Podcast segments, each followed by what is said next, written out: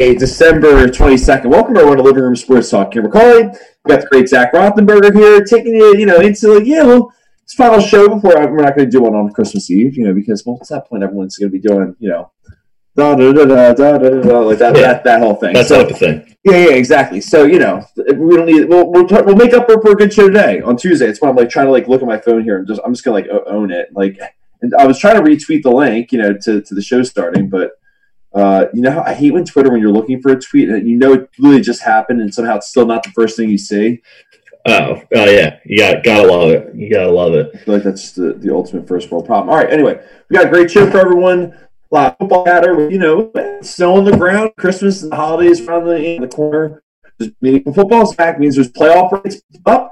Scenarios, clinching scenarios, playoff machines are used a good bit. It's a fun time to be alive if you're a football fan.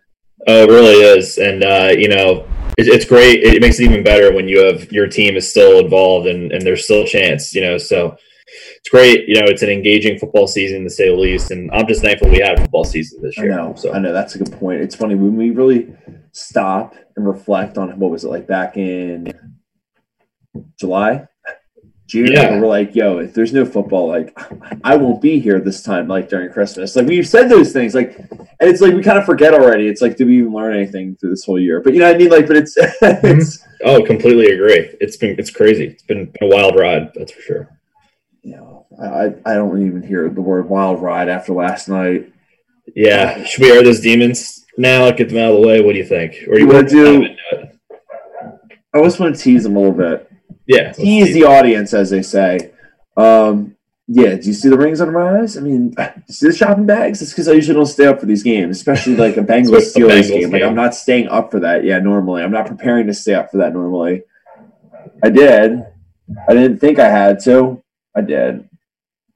And everyone's like, "What did you gamble on?" It's no money. We'll get to that in a minute. All right. I'll say, do you want to start with that point? We'll talk a lot of football. We'll talk about the Monday Night Football game. I'll elaborate more as the viewers pop on. The show keeps rolling here on this beautiful December night. I don't even know what's really beautiful. The skies. I feel like the skies always snows on the ground. Christmas week. That. But it's going to be a snowy white Christmas. I'd say. Yeah, it's kind of cool, right? I think it's supposed to be tomorrow. Alexa, what's the weather supposed to be tomorrow?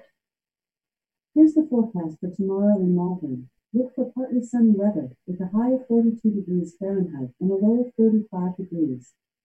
It's not snow. That's all right. All right. Well, we have a lot of snow on the ground, so it's going to be there. Yeah, absolutely. All right, but like I said, we got a great show. We'll do a little Monday Night Football recap, and we'll talk a little bit more about the playoff picture, honing in on all that. So it should be good. Yeah, but that's it. Why don't we and we got show versus street. Obviously, it's Tuesday. That's right. And we'll talk a little bit about the weekend. Ahead, obviously, we got to cover it, even though it's Tuesday. It kind of feels like the weekend sooner, with Christmas being on Thursday, or Christmas Eve being on Thursday. All right, but Zach, anyway, as I ramble on, should we get a little clickbait cleanup getting started, everything? Yeah, absolutely. So I have my original one, but I also stumbled on something right before the show that I'm going to throw in there as well. A bonus one. We're going to have a bonus clickbait. Woo! So my original one, was on Twitter, and this guy, he's a Giants beat writer, and he tweets, "The Giants might have made the right call picking DJ over Haskins, guys. I mean, I thought this take was over with last season, and this guy's bringing it back up again just because of a picture that surfaced on social media with Dwayne Haskins. I mean, I don't think it takes a picture on social media for this to come back up. I think you look at the stat sheet and just the way they play the game, and I think that answers your question. So this is just the softest take I've seen, and we're digging this back up again.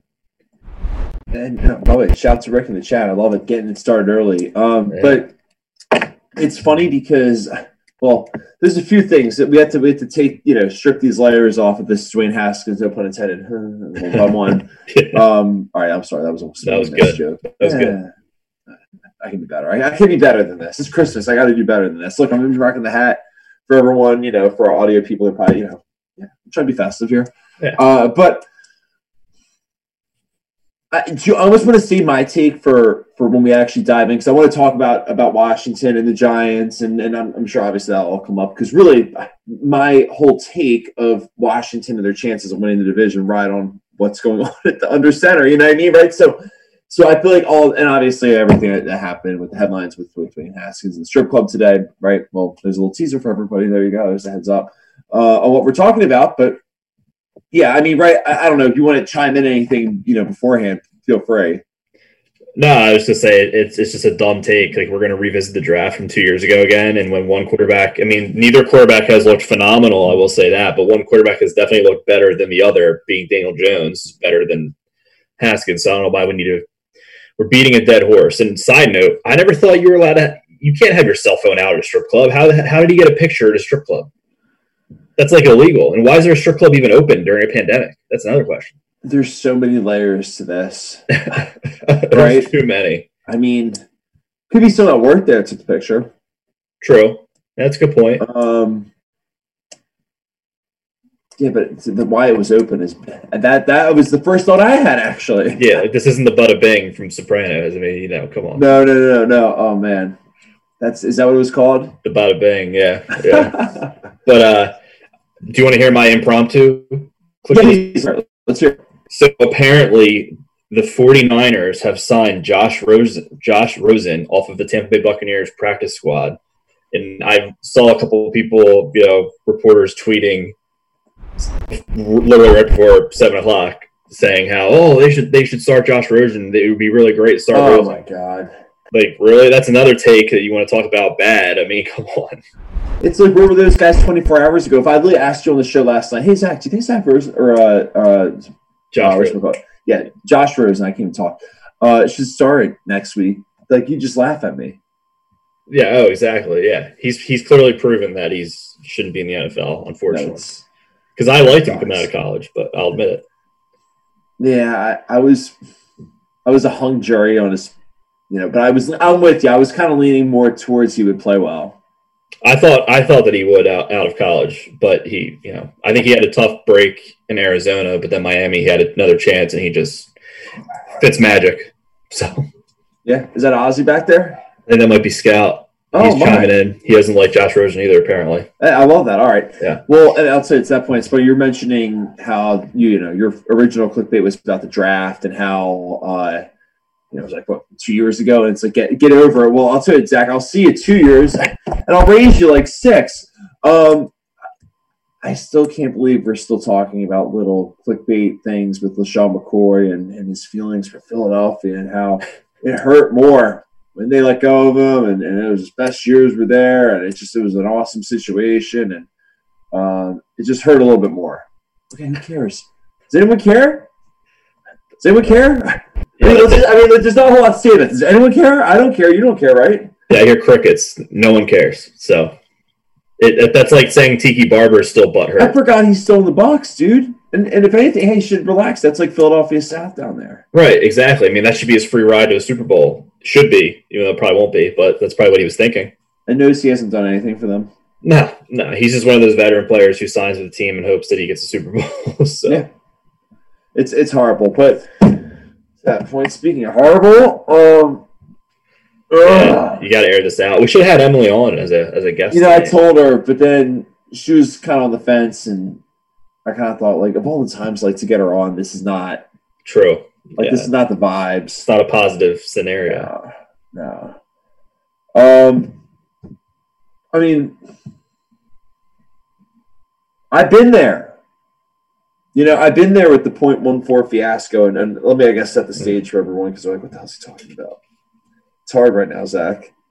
Anyone that's been through a fantasy football heartbreak, like a real one, they know how much it hurts. You know how much it hurts. Yeah, I do. I got scars. Like, all my – well, you can't really, you know, like, just pretend they're there. But, you know what I mean? They're God help us. All right, so – yeah, I'll set the picture up. It's really hard for me to do because it's funny. I actually in my head was like, I should probably say out loud once or twice before the show, just like what was going on last night, because it's gonna be really hard to talk about. But because I'm still in shock, but I didn't do that, so I'm gonna really struggle to get this point across. All right, so Zach, so to that point, my girlfriend Emily, yeah, she had a great fantasy football season. It was the 1 seed, great squad. And, you know, if she was to win a ring, like, there's, like, I'm a part of that staff, like, right, that, like, scouted and helped her, you know, put the team together. So, you know, you remember that night when we were talking when it was a draft night? Absolutely. That was Cliff's draft night. That's right. Yeah. So, and her team did a lot better than my team in Cliff's League that night. But anyway, nonetheless, that's not the point. I wish there was vodka in this water bottle, but it's painful. That's for sure. She was in a bitter fight, and honestly, I would not to point fingers, but I'm a little pissy. I think you could point some fingers at the Giants, considering he had the Browns defense and she had Wayne Gallman going, and you know that's what made this interesting from the jump. So in her league, that she's the fact that Gallman only had 9 carries is beyond me. So yes, I feel that it's not good. Yeah, it's not good. But Devontae didn't do anything either, so I have blood on my hands. So as a Packers fan, but yeah, so her league, she was 1 seed as I ramble on here, and yeah, she needed 5 points from Tee Higgins. Just 5 points and a half a point PPR lead. Yeah, half point P. That's important. Yeah, thank you, Zach. It's important to outline that. And I mean, dude, he had 3 catches for 31 yards in the first half, first the first quarter. Yeah, right. And you know, there's a few chances for the Bengals obviously to score or whatever, but they obviously like to run it instead. Yeah, dude, it didn't happen somehow. First of all, this starts with Ryan Finley, right? I mean, I don't even know. This is horrible because, like, if I start talking about my emotions, then I'm just going to trash the Bengals. And, like, I really don't mean to do that because this is a great night for them and a great win for them, and the Steelers are in deep trouble. But it pains me so much when you know that, Lily, you're down by a half a point and all it would have taken was 1 reception. Yeah, with the whole half to play. The whole half to play at least, and then some, really halfway through the second quarter was that. A sideways pass, anything, and she couldn't get it. They couldn't have done one of those little push passes like they've been doing, where they call it a pass. Yeah. No, it really reminded me like a movie where you're strapped to a bomb and the timer just keeps going. You just know at some point like it's over.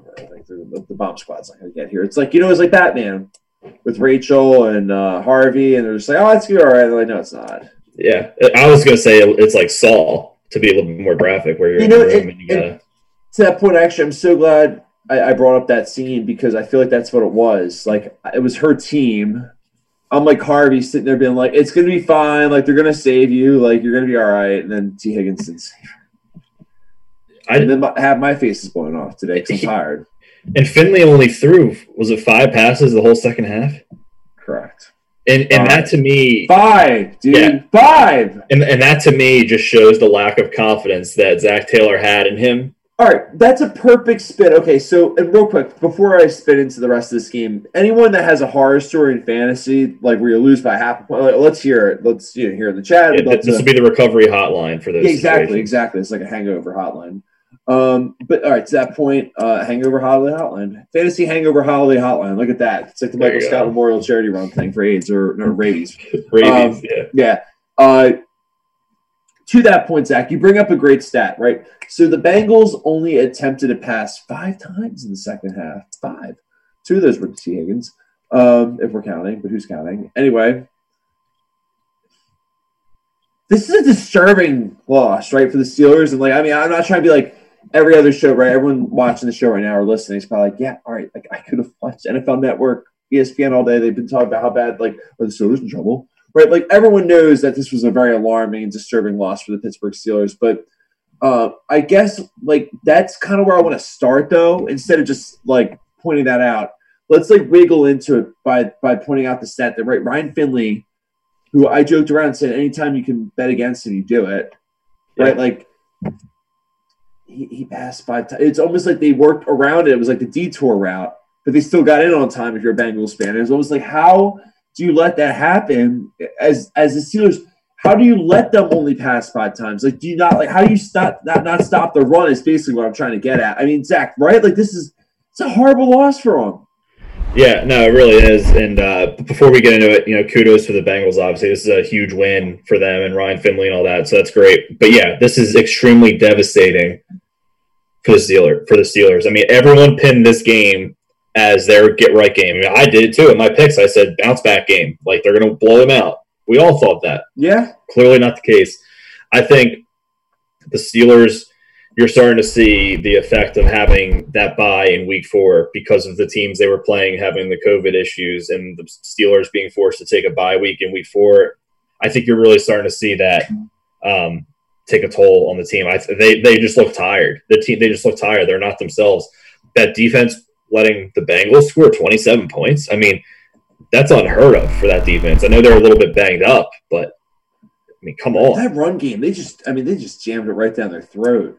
I mean, and Giovanni Bernard, I mean, he's a decent running back, but I mean, he's not Derrick Henry by any stretch of the imagination. Well, and their defense, I mean, they played out of their mind too with the turnovers. I mean, how many turnovers did they have? Was it 2 or 3 last night?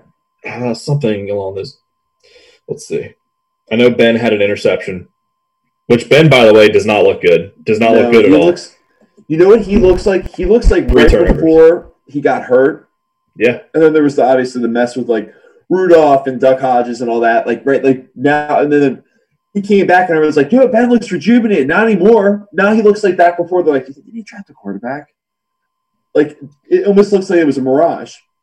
Yeah. No, it really does, and it's a shame. And I was talking to my dad today. I was like, you know, I almost wonder if the Steelers would be better off if they just rested Ben for a game, just purposely let him sit a game just for rest. And I hate saying that because I hate the whole load management thing that the NBA does, but he kind of needs it. I feel like it's pretty clear. I mean, he's not making good decisions. He's thrown into triple coverage numerous times over the last several weeks, which you should never do that. He's just making risky. It's like a good pitcher leaving like his fastball over the middle of the plate. Right. Exactly right. Whatever. Just put him on the DL for 15 days. Let him figure it out. Yeah, completely agree. And, you know, I tell you what, the road to the end of the season does not get any easier for these guys either. I mean, they play Indianapolis next week. No, dude, it's so hard. And Indianapolis is like salivating. They need to win that game. Yeah, no, they absolutely do. I mean, Indy's still a hunt to try to not be stuck in the wild card, you know, so.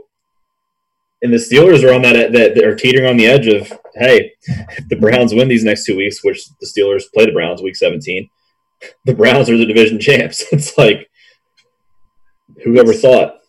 It's nuts. It really is when you stop and think about how tight that playoff race. It's funny because that was one of the things I was going to bring up, and we'll spin into it in just a second. Is Pittsburgh all of a sudden I hate saying this because I feel like I'm a clickbait guy all of a sudden. But are they seriously the least scary team of all the grouping of AFC playoff teams? Like, is that a really hot take, or is that like? I mean, I don't think that's too hot of a take at all at this point in time. You know, I mean, you look at the AFC playoffs, which I know we're going to get to, but I mean, right now the last like number 7. Seed the Miami Dolphins at 9-5, and it could easily be the Ravens at 9-5. One of those two teams is going to make it in. They're both catching their stride at the right time. They're tough. So absolutely, they've been like consistent. You know what I mean? They're almost like pickup trucks, like the whole year. Like they're not exactly the flashes, but they're durable. Absolutely, and yeah, I mean when you look, you got the Chiefs, the Bills, Titans, Browns, Colts, Dolphins. I mean. Then you have that Ravens in there too. It's the Steelers are definitely the worst playoff team in the AFC, I'd say at this point. And I don't want to go overboard with this take, but I actually want to bring it up, and I also want to bring up because everyone's talking about this today, and I get it, but I also think that it's worth if you're going to bring it up, be better than just bringing it up. Like let's have a take to it, kind of a thing.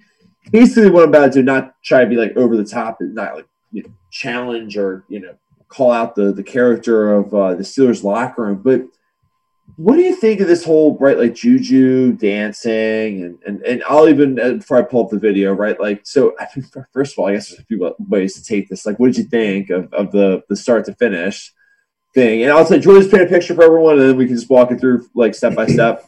Yeah, sure. So Juju Smith-Schuster is like a TikTok influencer or whatever, big on that social media app, and he always dances at the 50-yard line, on top of the opponent's logo before every game. And he does this dance, it's whatever. It's like the Ray Lewis dance, kind of. Yeah, I think it's extremely childish, if you ask me. Mm-hmm. But to your point about their locker room, the fact that no one, coaching staff-wise or whatever, had said anything to him, like, yo, dude, do you realize when you do that, you're putting a target on our back? Like, I don't know about you, Kieran, but, like, I'm a fan, right? And if he did that on the Giants at center field, midfield, even though it's the NFL logo, whatever. He did it on our logo.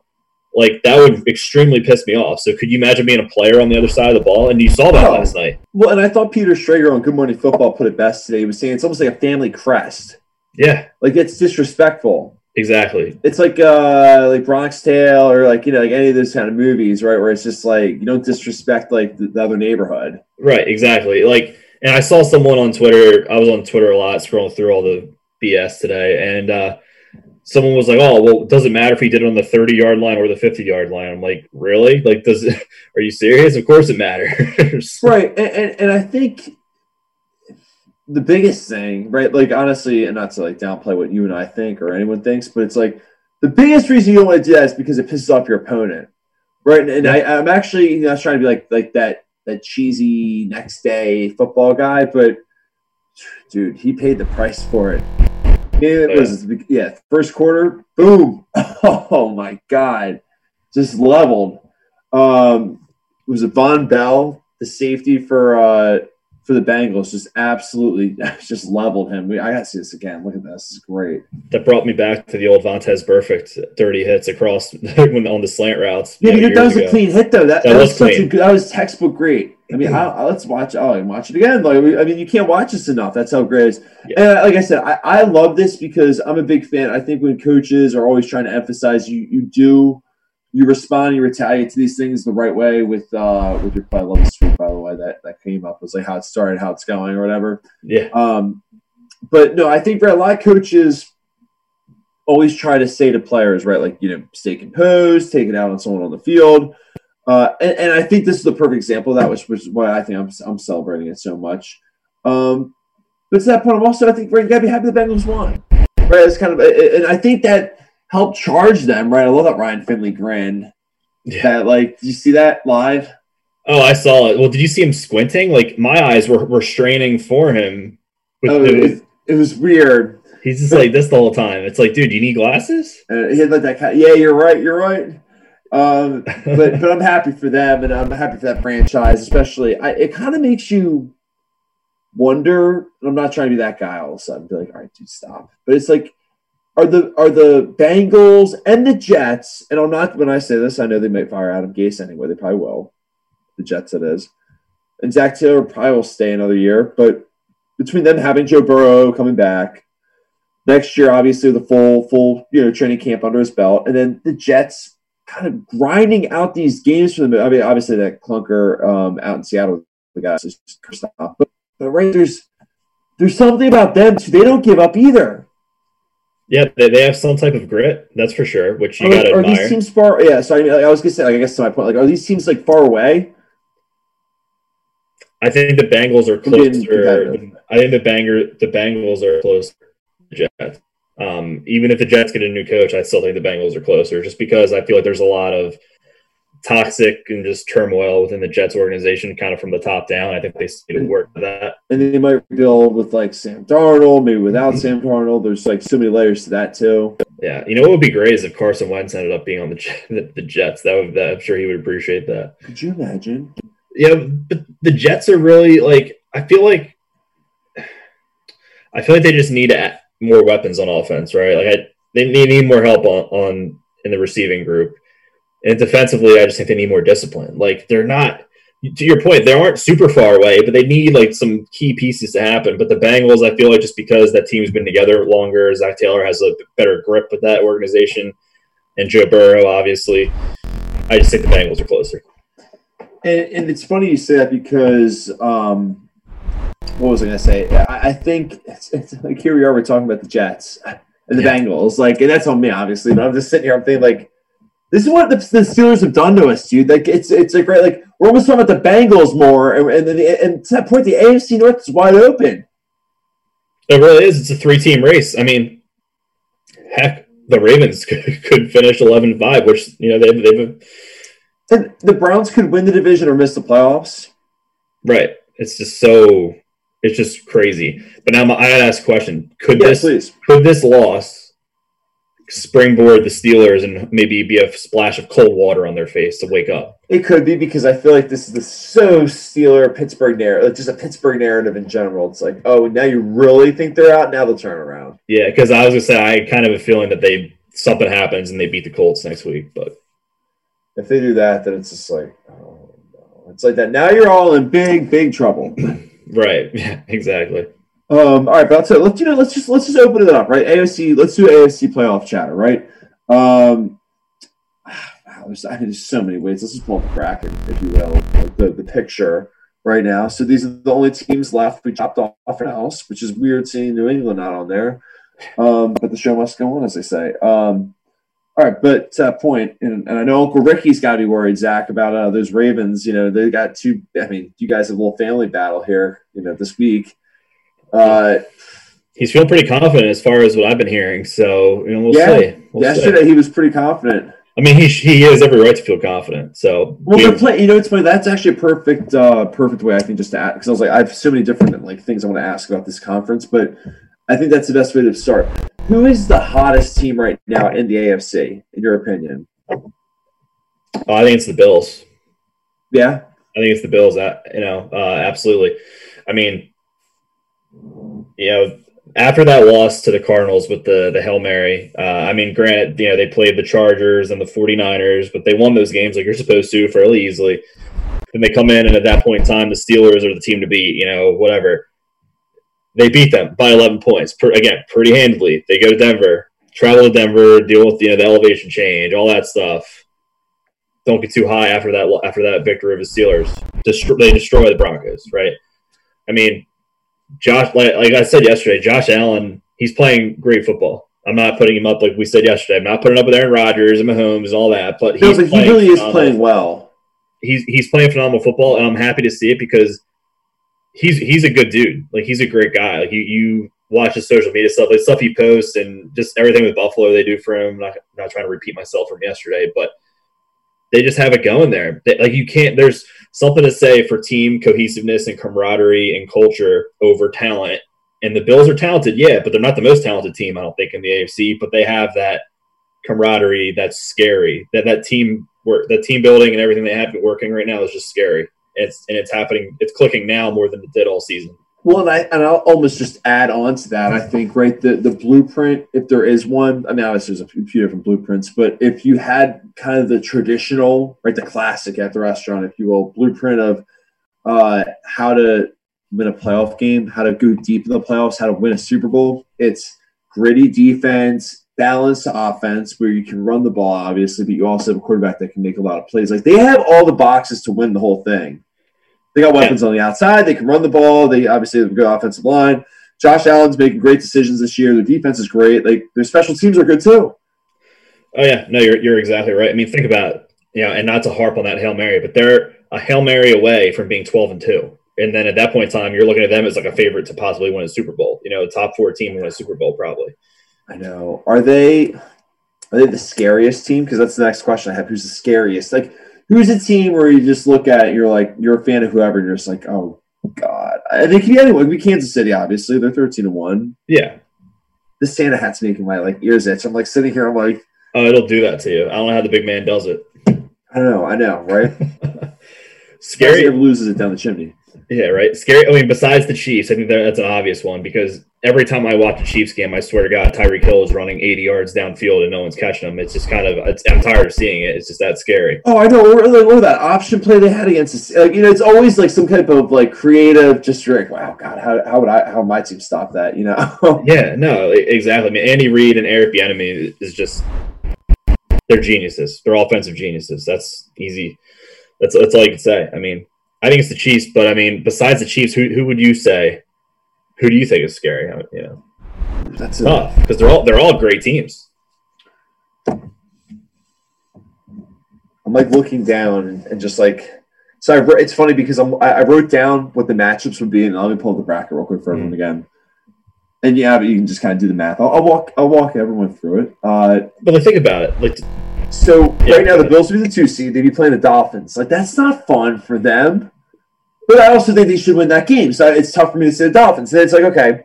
Then you got Pittsburgh versus Indy.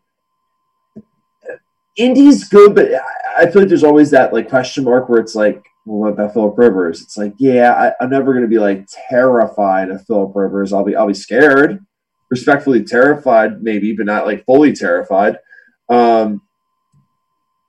And then you find this Tennessee-Cleveland game, and I think, like, in a weird way, Zach, I think, like, that's kind of my answer. It's like a half-ass answer for you, but it's like whoever wins that game is the team that's the scariest to me because they're, like, kind of the same DNA. They both ground and pound, whether it's Chubb and Hunt or Derrick Henry, right? Brian Tannehill's having a hell of a season. Baker Mayfield's having a really – they're both having good, like, I'm not turning the ball over seasons, which is something I think that needs to be celebrated on both their ends. The Titans are winning football games. They're quietly just playing well and just kind of dominating down the AFC South. And people are going to write them off because everyone's enamored with the Chiefs, enamored with what's going on with the Steelers crashing or the Bills playing well. But, like, they're playing well too. So they're a problem. So I think whoever would win that 4-5 game could be a huge problem for the Chiefs. Maybe beat them, and then they're off another way. The Ravens, if they got in, I mean, that's the other thing. They could be terrifying. I also love the love of the chat for the Santa hat. You know, like, I love that. Yeah. But, yeah, I mean, I don't know. So I think that's kind of, like I said, a goofy answer, but it's whoever wins that 4-5 game. No, I don't think it's goofy at all because my response was going to probably be the Browns or the Titans, same exact as you. So we're on the same page. I mean, Baker Mayfield is playing like a man possessed right now a little bit. And with that running game, they have everything you just highlighted. And I hate to say this because it's I don't want to use your blood as like my carpet, but it's like laying it, man. That game on Sunday, I think to me proved they can win it in multiple ways. Like right, like we saw them have that loss to the Ravens. That was an absolute shootout, but they just found a way to because the Giants need to win that game. The Giants are a good team in my opinion with Joe Judge like coaching them, like they're going to be sound, and they won. That's a tough game to win. So I think to win that game the way they did win it, I think that speaks volumes about what they have and what they could build for the playoffs. I could see them beating Tennessee. Oh, absolutely. Remember Tennessee absolutely murdered them week 1. Not that it means anything, but it was like week 1 of Freddie Kitchens with Marcus Mariota was the quarterback. Oh, yeah. Oh, I do. Yeah, no, I agree. And Tennessee has some holes on defense that a Browns offense could take advantage of. So good point. If that is a matchup, that's going to be that'll probably be one of the best matchups of the weekend. I could totally see Indy and Cleveland both winning. Absolutely. It being like Bills, Cleveland, and Indy, Kansas City. Yeah, I mean, could you imagine? Now, let me ask you this. That's like I hate asking this question because it's like I don't know, Kieran. We'll see. Where do you? I'll put it this way. What do you think of the Chiefs? And I'm gonna add this caveat, not to be like Zach. Here's the way you should be talking about this. Blink, blink. They haven't lost a game since week 5. They've been in a lot of close games. Usually that means that you're at some point going to have either just an egg game. It's like fantasy kind of. Like you haven't lost in fantasy in a minute. You're always in these like tight games. There's always that one week where your team doesn't show up at all. You almost can't run or hide from it. I mean, maybe there's a team that can, you know, show immunity to that. It's Patrick Mahomes and Andy Reid with that innovative offense with Eric Bieniemy and Mike Kafka and all them. But like I don't know. What do you think of their chances? Obviously a bye is huge.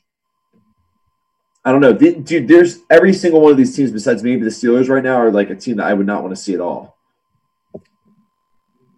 Oh, you're exactly right. 1, 2, 3, 4, 5, 6.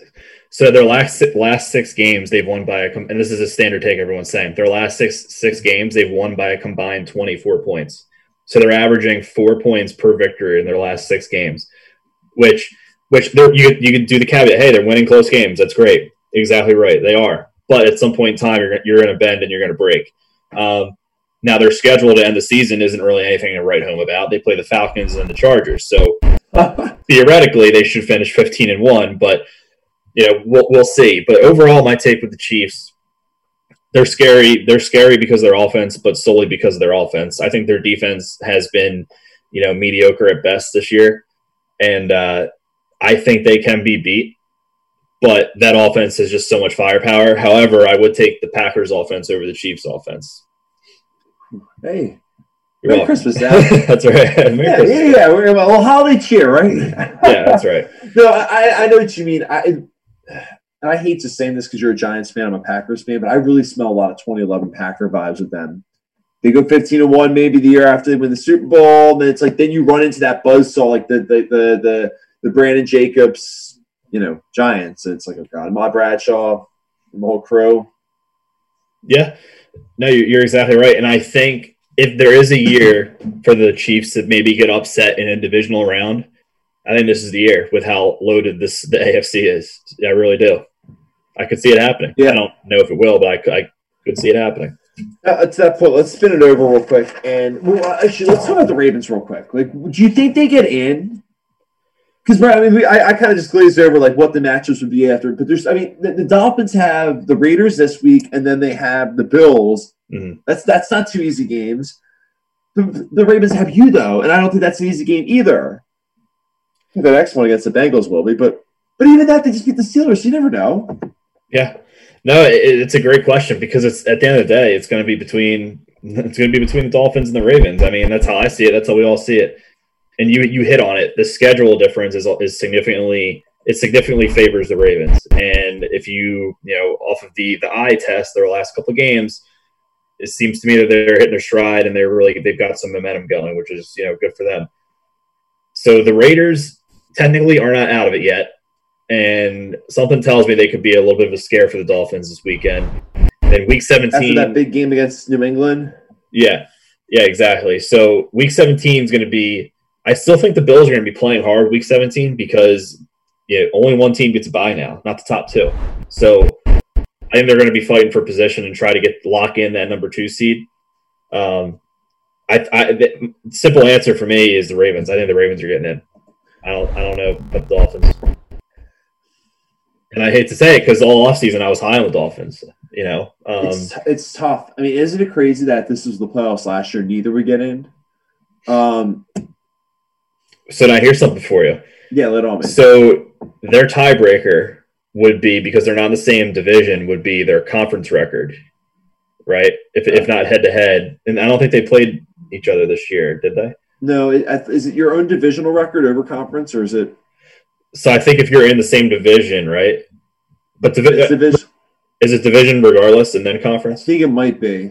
Okay, yeah, okay. So Dolphins are 3-2 in their division. The Ravens are 3-2 in their division. And the Dolphins play the Bills, that's a divisional game, and the Ravens play the Bengals. Divisional game. So say if they both win those games, 4-2. And then you look at the conference record, the Dolphins are 6-4 and the Ravens are 6-5. And the Dolphins' last 2 games are conference games, AFC games. So I'm not trying to get too technical here. Okay, that's why they have the tiebreaker, because they have a better conference record right now. Right, exactly. And and it's a push on the divisional one. On the divisional, yep. Now, of course, I want the Giants to win this weekend, obviously. But, I mean, would I be surprised if the Ravens beat them? No. So I think it's the Ravens, man. I really do. I think it's the Ravens. Yeah, you're welcome, Uncle Ricky. What do you think, though? I don't know. The Dolphins are tough, man. They find ways to win. They're a jaded team. They are. They're like Mike Vrabel 2.0. They really are. I mean, if the Dolphins do find a way and they win these 2 games against the Raiders and the Bills, I think they're going to be burnt out, though, come playoffs, and they're probably going to be done first round. But still, huge difference for the Dolphins compared to what we've seen in recent history. So, look at that. They're saying you're going down this weekend. Wow. I'm a gentleman. I'm a nice guy. I say that I wouldn't be surprised if you beat us. I think you're going to make the playoffs. And I get the trash talk. Yeah. All right. Well, you know what? Let's take back everything I just said. Let's spin over real quick into the NFC here. I got a whole million notes on that one too. Right. So. I think I had a good glass of water there. I feel like this conference is not as exciting. You can say it's unique. I mean, you got like the ugly duckling of the NFC East. No offense, I'm sorry, but you got it's a whole different world. It's like the heat miser and the cold, or the ice miser or cold miser or whatever it is. Yeah. Trying to get my Santa groove in here. I think it's the heat miser. Yeah. So yeah, he sucked. So. All right, to that point, let's look at the NFC, and I'm not trying to wiggle in and be like, "Oh, let's talk about the Packers a little bit, shall we?" But right, is this their conference to lose? 100%. I mean, when you look at the standings, looking at it, you expect to see after looking at the AFC and how tough it is from top to bottom, and then you look at the NFC, it's like, wow, the NFC is completely barren compared to the AFC from a skill perspective, and it hasn't felt like that in a minute.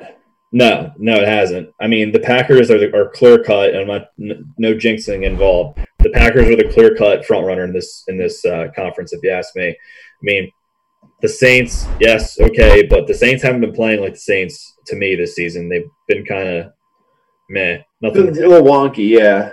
Yeah, and then Seattle, I think their defense is nothing. They do not have a good defense, and you can only rely on Russell Wilson so much. I think that's starting to trend downwards, if you ask me.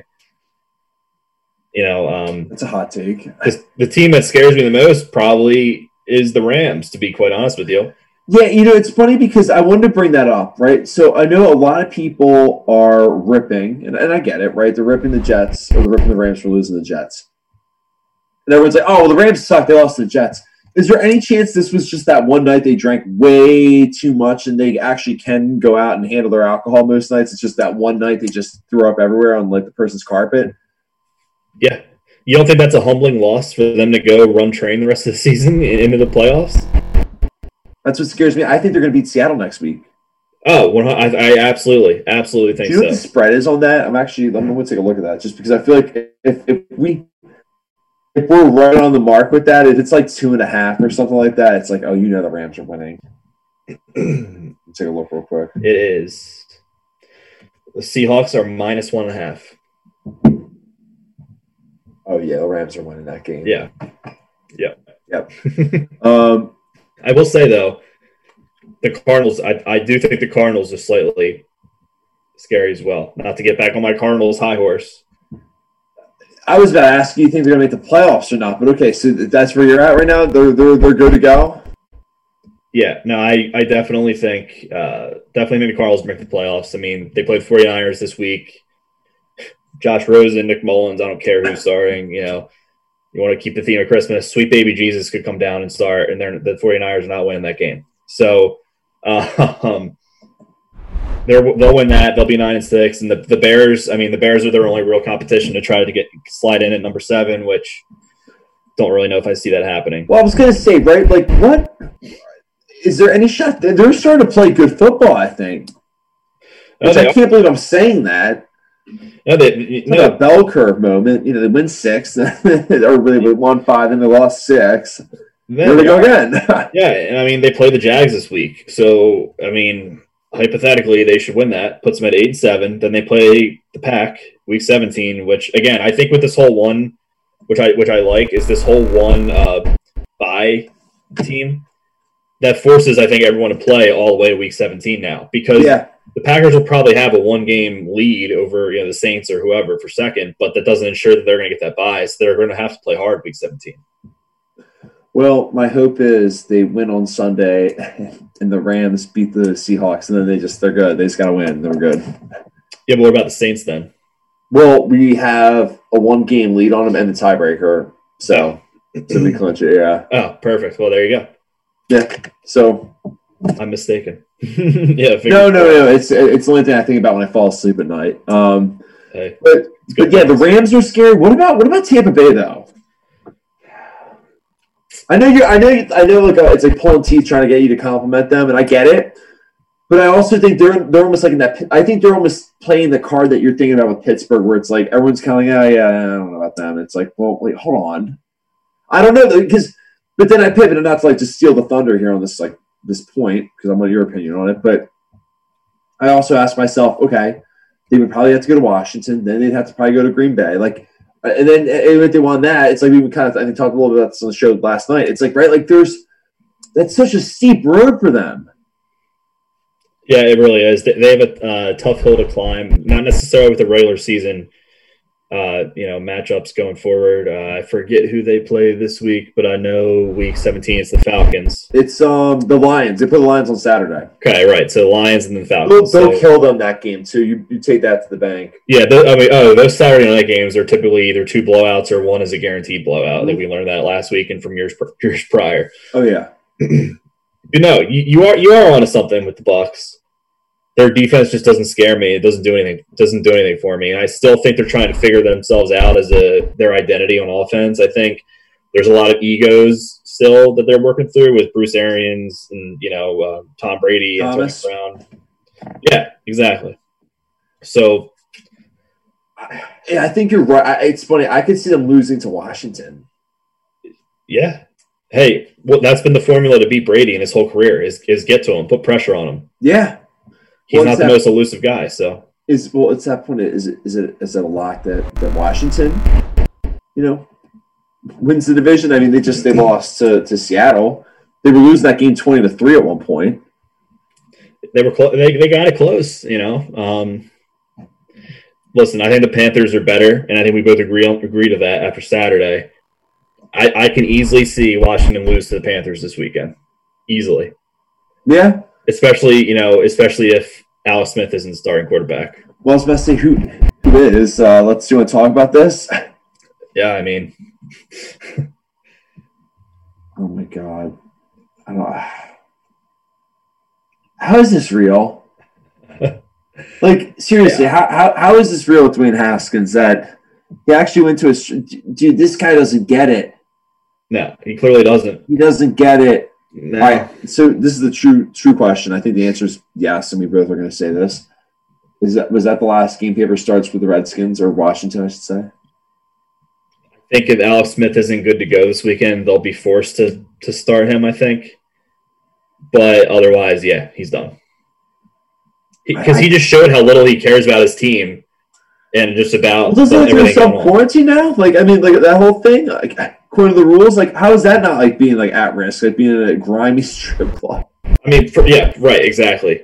James Bradbury had to sit because he went to a chiropractor outside of the Giants organization. And then the next day he's clear all of a sudden. So tell me about that. But yeah, you're exactly right. He should not be able to play this weekend. No, it's ridiculous. No strip club is clean. Yeah, don't spray down the strip club, guys. No, that's. I mean, when you leave, if we were playing like Family Feud, and they said like name a place that's pretty gross and grimy, it's like strip club, like that. Yeah, like, you'll get 99 out of 100 on that one. Yeah, exactly. Right. I also love. Oh, wow, they're saying the little Packers love there on Amazon. I think I love that.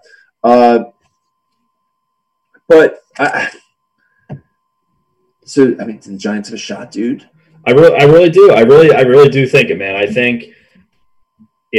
Even if we lose this weekend, there's some I took a screenshot that would go over, and it's actually not that unrealistic that even if we lost for us, even if we lost this weekend, Panthers beat Washington. That can absolutely happen. Okay. The Cowboys beat the Eagles. That's possible. I kind of lean to think the Eagles will beat the Cowboys, but you don't know. Ravens beat the Giants. Okay. Giants beat the Cowboys. Giants beat the Cowboys week 17. Eagles beat Washington. So in reality, it kind of doesn't necessarily matter who wins the Cowboys-Eagles game, or you flip Cowboys beat Eagles, Eagles beat Cowboys, and Washington beat the Eagles week 17. Those are five things. I mean, it could easily happen. I mean, I hope it doesn't come down to that, but it can. Like I said, you need Carolina to help the cause. Yeah. There's we need to step up.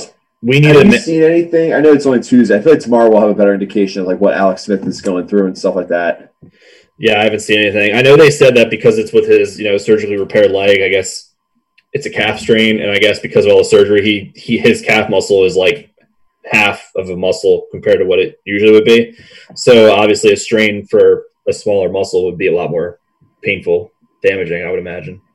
So they're going to be yeah, right, there you go. They're going to be extremely cautious with him for obvious reasons. So, I don't know. I mean, I always look at Washington and be like, this is on you when Kyle Allen got hurt. How did you literally let Dwayne Haskins be your false safe? Yeah. No, you're exactly right. It's like the Titanic having 10 lifeboats. It's like, that's on you. Everyone else froze. Yep. You're exactly. God, help us. Exactly right. I mean, it's very possible for the Giants. I mean, all I'm going to say is if the Panthers beat Washington, which can happen, if the Eagles lose this weekend or if they just lose week 17, doesn't matter. And if we win, well, actually, no, it would matter because if Washington won week 17, they made a better record than us. So I take back what I just said. The Cowboys need to beat the Eagles this weekend. Yeah, exactly. Yeah. It's exciting, though. All these games are meaningful. It's fun. It's that point. I mean, all the games. I'm trying to look. Let's pull up the Saturday. I mean, first of all, how hyped are you that we got Christmas Day football? I know that's different. It's unique. I love it. Because I forget if I was saying this on the show last night or not, but it's like what I love so much about this and even Thanksgiving football is they're meaningful games, right? Like it's later in the season. Everyone's got to win the game. Whereas in basketball, everyone loves Christmas basketball in the NBA and it's fine, I guess. But it's just like, okay, well, it's December basketball. They could lose that game and it's another brick in the wall. Yeah. No, you're exactly right. It's exciting. It kind of gets those Thanksgiving football vibes going, which is always fun. And looking at the schedule, so the Vikings and the Saints play each other on Friday, and then on Saturday there's a triple header. There's Tampa Bay at Detroit, which I think Tampa Bay is going to roll them. I don't know what you think, Zach. Yeah. Yeah, you think so? Yeah. And then San Fran at Arizona, I have no idea how that game's going to go. I feel like San Fran would somehow cover, but Arizona wins. Yeah, I think Arizona rolls, to be honest. But that's just. And then I think the Raiders play spoiler and beat the Dolphins. I could see it 100%. I don't know. I could be wrong on that. But, yeah, we'll see. All right, but also, you want to do a little show versus street? Yeah, let's do it. I feel bad. It was so confusing on my Giants possibility of how we can make it at 6-10. Oh, no. Plain and simple, Cowboys beat the Eagles. We can't have the Eagles winning twice or else we're done. No, yeah. Well, it's funny.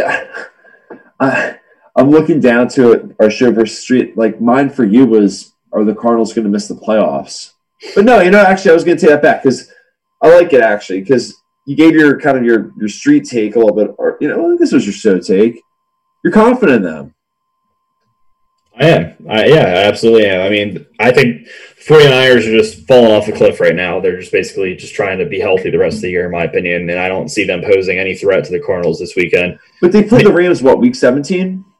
Yeah, so the Rams week 17 would be the only, possibility where I could see them, finishing 9-7. But even at that, I'm just going to get the playoff machine here and see. Yeah, I'm getting it right now. Are you really getting it open? Yeah, but even with that, you got to hope that the Bears would have to win one. Both of their last two games, which I don't know. And then the Cardinals have a better divisional record than the Bears do, better conference record. So I don't know. We'll I think they're making it. I mean, it's possible, but I think the Cardinals are making it. I think they're more talented. Yeah, I don't trust the Bears either. They're a team that seems to be good. They're like a bride to me, but they can't be the bride. They can't commit to action, can't be married. But they love weddings, and they love the idea of love. They're the team that's going to finish 8-8, right on the outside, scratching to get in, and then it's going to be this whole offseason like, oh, what do we do? So Aerosmith wrote that song "Living on the Edge" all about them, I think. Yeah, exactly right. That's why when I think of the Bears, that's the first song that pops into my head. So. Yeah, something's wrong with the Bears today. I don't know what it is. All right, right. There's a lot, that's for sure. Yeah. All right. So, do you want me to spin into? I mean, I just kind of dropped a little hint for hoops as that starts tonight with what? Well, we got Kevin Durant and his former team, the Golden State Warriors, playing in Brooklyn, and then the Battle of Los Angeles, the Clippers and Lakers. But obviously the Sixers kick off tomorrow for us in the Philadelphia area, and I know you're feeling some type of way about this, eh? Yeah, I mean. I gotta know, dude. Like, I know you got Doc Rivers, some of these other changes they made and in the front office and players they brought in, Seth Curry being one of them, for example.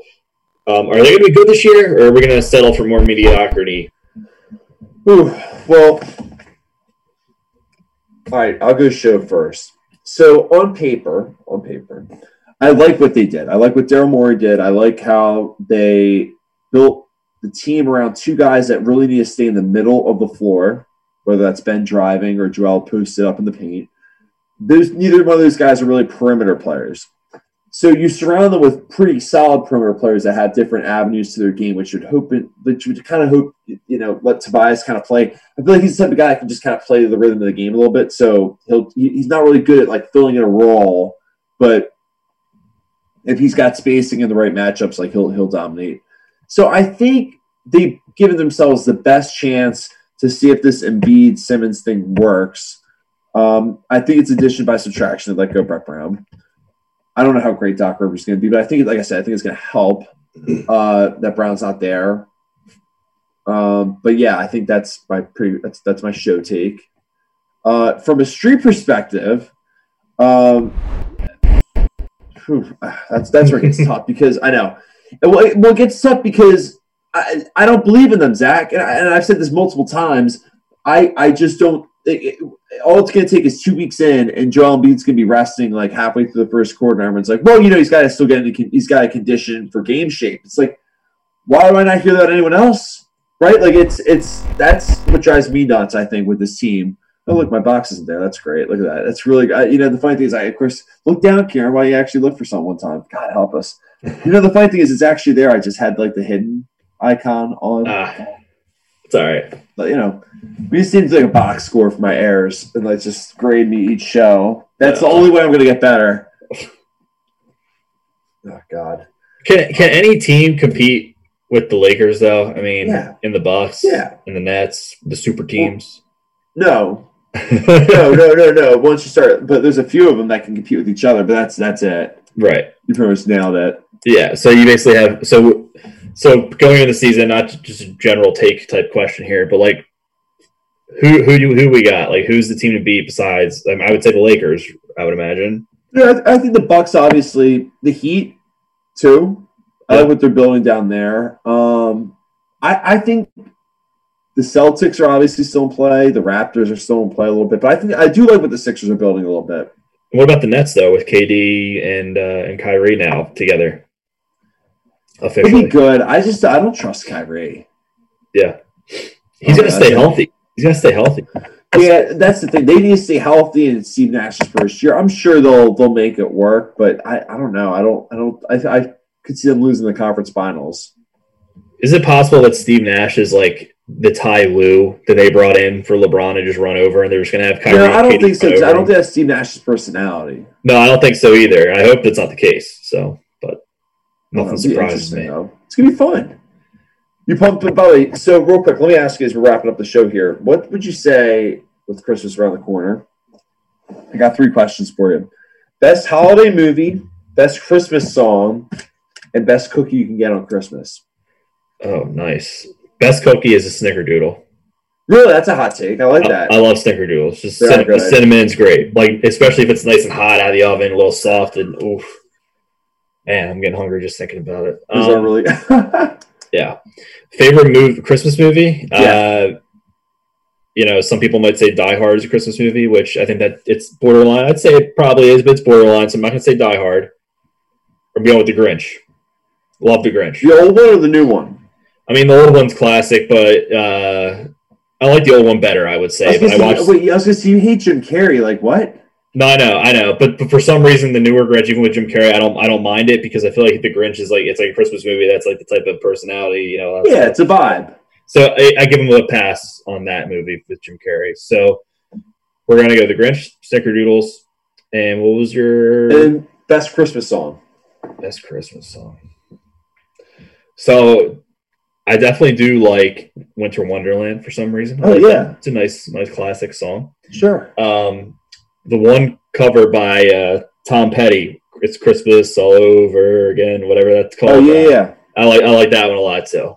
I like that one a lot as well. I'll check that one out. How about yourself? What's KMAX 3? All right, so, yeah. Well, all right, we're going, what is it called? Happy Holidays? Is that the one with Andy Williams? It's the holiday season. Yeah. That one, yeah, right, yeah. That's definitely the best Christmas one. In my opinion, and then I'm going Rudolph.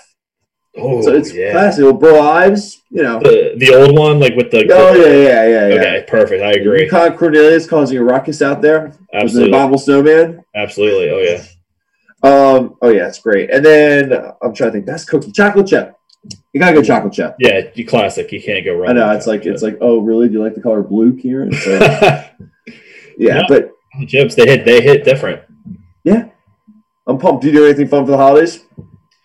I think just regular. So one of our traditions is, you know, Christmas Eve we watch The Grinch as a family. Nice. It's like a tradition. So we're gonna do that, and then pretty low key, you know, gonna keep it small. You know, nothing too crazy. And then Saturday I got a Pollyanna with Nina's family. So nice. There you go. How about you?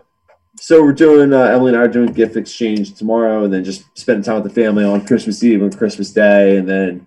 Just doing the do. It'll be fun. There you go. Yeah, it's always a good time. Oh, yeah, it's always a little rest and relaxation. Then, like I said, playing sports to watch and indulging, you know, it'll be fun. That's right. That's exactly awesome. Right. So at that point, we won't be on the show tomorrow. Or, sorry, we won't be on anyway tomorrow, but we won't be on Thursday.